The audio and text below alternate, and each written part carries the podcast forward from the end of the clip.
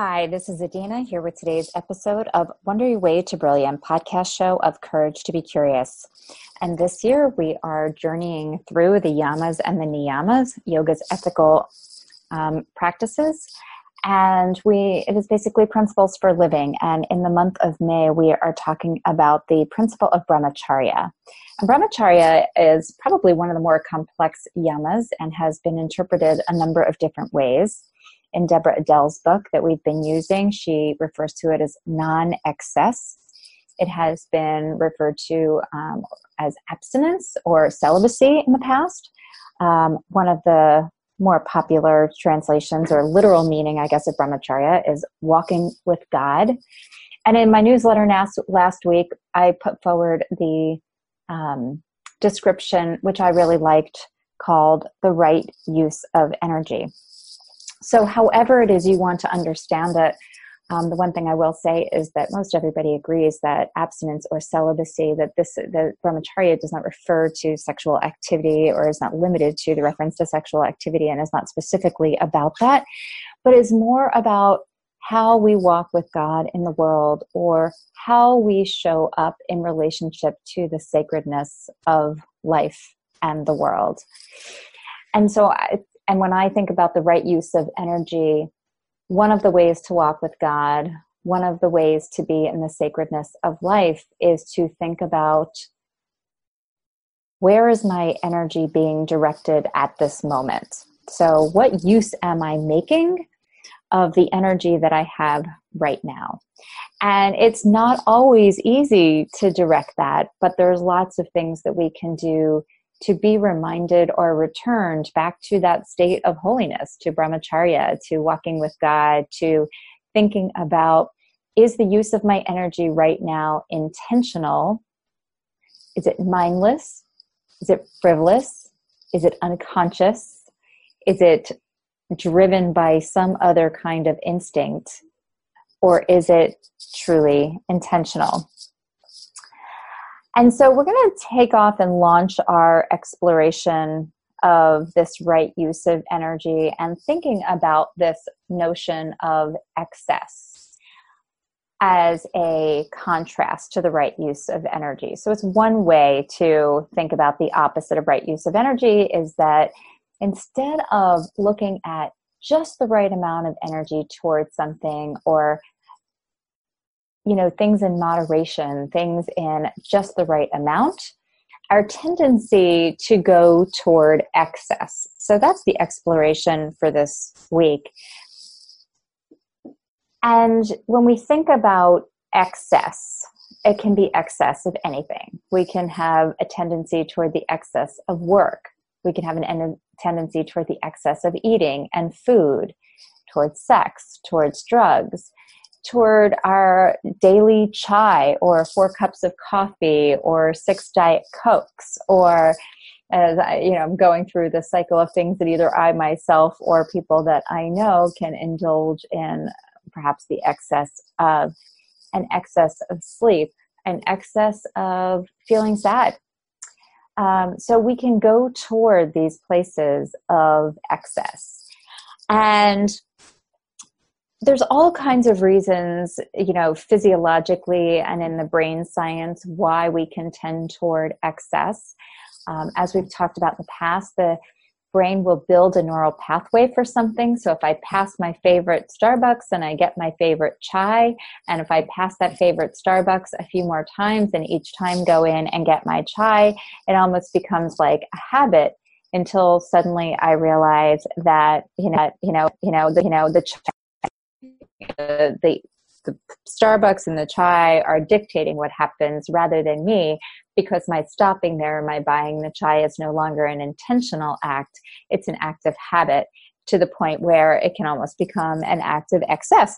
And having been guilty of, you know, excessing on chais in the past, you know, I can literally feel when I've had to come back off of it the um, the addiction to the sugar, to the taste, all of those things that was just keeping me going toward it. So there's certainly a biological and physiological reason why we can tend toward the excess of something because once our brain defines a pathway to something and it activates a pleasure center, um, of some kind, then we want more of that pleasuring and we go toward it. And we're wired to go toward those kinds of things. And if we go toward things that are good for us and the amount that we're toward them is good for us, then great, we're not in excess. Um, but we have found that very often, and if we look honestly at ourselves, like we almost all excess on something. You can even excess, as I've talked about before, on spirituality. I'm suddenly finding myself in that place. Like, am I on ODing, on just reading and, and thinking and talking about everything spiritual? Like, I got to move myself out of that. I can get into those places too. So, um, you know, this idea of excess. And as I was preparing for this podcast, one of, you know, a few different sources just came in at the same time to, um, I guess, eh, maturing or adding to my thinking about this idea of excess and how we get to this and, you know, what role it plays, what we can learn from it. And so, this quote that um, was written by Mary Frances Kennedy Fisher, who was basically a food writer, um, written a lot of books about our relationship to food. And she says, because food is one of the things that um, culturally we can access a lot on, um, she writes, It seems to me that our three basic needs for food and security and love are so mixed and mingled and entwined with each other that we cannot straightly think of one without the other. So this idea that our relationship to food, and I want to say like I could inter I could interchange that with almost anything else on my list with sex with um, alcohol with drugs with work i could i feel like i could interchange almost any of the excesses into that but that our need for food or any of these things and security and love are so mixed and mingled and entwined that we cannot straightly think of one without the other and we simply pick our poison right? So this idea that the things that we you know partake of those chais the glass of wine the beer the you know frequent sexual acts and or the frequency to stay at work and all those things are typically more than about just the thing itself you know we've been talking about this for years on this show right? It's more than just about the thing itself that it's intertwined with other things that are really going on with us. And if we get curious if we take that moment to pause be a little courageous and step back and get curious this question of well how is that you know daily cup of coffee or daily chai intertwined with other emotional needs that i have the need for security or the need to feel loved? Where is it taking the place or filling a gap of something that might be missing where is it you know fulfilling a need that might not be met in some other ways um, another book I've been listening to recently called again on the food thing. Yeah, yeah, y'all know this is one of my things. One of one of my areas of working through and processing through is food. So I've been listening to a book called Women, Food, and God. And in this, um, Geneen Roth who's been running food retreats for women who've been struggling with their relationship with food for most of their lives. Um, that she really takes the women who come to her retreat through a process of understanding why it is, where and how it is that they came to be in the relationship that they are in with food. You know, what part of them got stuck someplace, unloved, feeling unsecure, insecure, feeling, you know, something where there was a lacking, really um, intrinsic need that then food started to substitute for. And again, my sense is we could substitute whatever our, you know, passion of poison is, whether it's food or drink or alcohol, you know, or work or whatever it is, what is it replacing? What if we're if we're finding ourselves doing something in great excess so the third resource was actually this ted talk that i recently listened to um, called everything you think you know about addiction is wrong and the ted talk was by award-winning journalist Johann Hari and um, went to study um, addiction and the ways that some different countries were dealing with it. And I might be wrong, so hopefully not quote me. I'm going from memory here, but I think it was Portugal that he went to that had been having a terrible problem with addiction um, and having a problem with people continually being incarcerated and a very uh, large population of people in jail and recidivism and people in rehab institutions. And all of the strategies, sort of the ones that we typically use in this country, um, we're not working to curb it. So punishing people wasn't curbing it, and just having more, you know, institutions and things like that weren't cur- curbing it. And what they found was they got together a group of, uh, you know, psychologists and and um, scientists and neuroscientists and social social workers, and really said, you know, we need another we need another strategy here. We need another policy.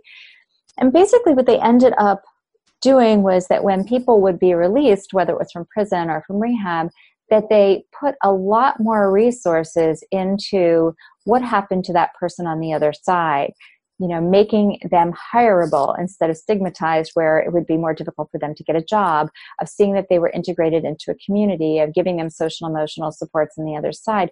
But pretty much you know the crux of it was making sure that they were accepted back into society that they could find a place rather than being so shamed and stigmatized that they were going to continually feel on the outside. And what they found was that as they um, executed this policy over time, they saw a dramatic drop in the amount of repeat occurrences, whether that was you know illegal um, behaviors or behaviors that landed in rehab facilities. That people once they came out and were able to be reintegrated, able to be accepted, able to be brought into community, that even though you know alcohol or the drugs you know could have been accessible because look they're always accessible that there wasn't the same need to go and do that because there was something else on the other side that was filling those unmet needs and was giving them something more intrinsically um, comforting than what the drugs were had been giving them.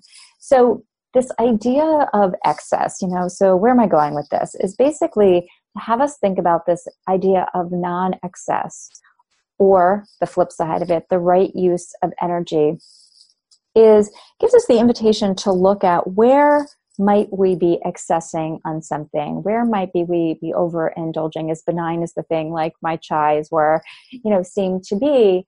And inviting us to look at you know why am I accessing there? Has it simply become a habit? And if it's become a habit, is it habit serving me well or is it producing something? Um, like for me, it was, you know, too much of the wrong kinds of, you know, gut bacteria because of all the sugars and everything. And I needed to go on a cleanse in order to, to kind of smash that habit. Or as it was also tied to, is it part of something else that feels lacking or missing? And what other supports can we use to get that? Um, again if it's alcohol if it's drugs if it's you know overworking you know has it become a habit which is you know something to change? And or is it tied to something else that if we don't ever get it met we might just constantly be feeling in need of and lacking and so you know again look these are these are never light topics right on the yamas and niyamas here but i think they're really powerful considerations for living because the goal of this whole journey is to think about life intentionally to think about the the living intentionally. What choices can we make every day? What are and in, and in this one like what are we hooked on that might not be serving us? How are, and why are we hooked there? And you know what would it mean for us to get unhooked from excess and to move into a state of brahmacharya of walking with God and intentionally directing our right energy. And I want to share this little piece from her book. As you know, sometimes I share share directly from Deborah Adele's book. And in the section on brahmacharya, she shares that on a recent trip to India, I met a man named Thakur, who was the first man to bring trekking and other outdoor adventures to that part of the Himalayas. He was a successful businessman, living the long hours and impositions of success. He told me, however, that wealthy as he was, he still lived in the home his father had built on the outskirts of the village. The door to this home was only chest high for him, so entering the home required him to bow his head. He said that this simple action of bowing as he entered reminded him of the sacredness of all things and he spent his evenings and his sleep in peace and ease, ready to bring that same sacredness to his business negotiations the next day. So brahmacharya, you know, is like this low entra- entrance for us, there to remind us to enter each day and each action, each utterance with a sense of holiness rather than indulgence, so that our days may be lived in the wonder of sacredness rather than the misery of excess. So, you know, just like this businessman continue, I mean, he could have built a bigger door, he could have built a bigger house, right? You know, both of those things he had plenty of the resources to do, but he chose to keep something that would serve as a regular reminder. And he chose something and you know i venture to say like it was even a little bit uncomfortable like having to crouch down in order to get into his house we think about how many times we walk in and out of our house because the very act that not doing it obviously would have gotten clobbered in the head with you know um, the, the door jamb. And so the very act of it has to be taken from a mindful place. Like it has to be taken from a mindful place. And so what opportunities are there to place things in the course of our day that maybe force us to return to a place of mindfulness. You know, I was recent actually just last night I was in a yoga class and you know shavasana came, my everyone's favorite part of the yoga class and shavasana came and I lie down and my head went off somewhere. It just totally went off. For all those of you who think if you meditate long enough, your mind never goes off, it doesn't happen. So, you know, my mind goes off and suddenly i she's calling us out of med- out of um, shavasana and out of the rest and i'm like oh my gosh i was gone i was you know in a mind spin for the entire and she probably gave us four or five minutes of shavasana for the entire four or five minutes that i literally did not notice any of the I wasn't present for any of the period from when we lie down in Shavasana to when she was bringing us out of Shavasana. And so the fact that our minds will drift off, that they will get caught in thought loops, or that we will continue down accessing on behaviors or, you know, things that we access on, it's inevitable that's going to happen. And so this for this for things, for things, for things calling us to Shavasana, the calling us out of Shavasana, the lowering of the door jamb, or perhaps some other things that we place in our day. So the invitation is to think about, you know, what ways, what what um, stopping points do we have during the day to continually bring us back to mindfulness. So this is today's podcast on brahmacharya. And if you found this useful, please either rate us on iTunes. That would be fantastic. It's one of the ways that we can be found there. Share it with a friend. Uh, and send me any comments or thoughts that you have about ways that you are thinking about non excess or walking with God or right ways of directing your own energy and bringing bringing back, being brought back to the mindfulness of directing your energy. Thank you for listening, and we'll be back again next week with another episode of Wonder Your Way to Brilliant.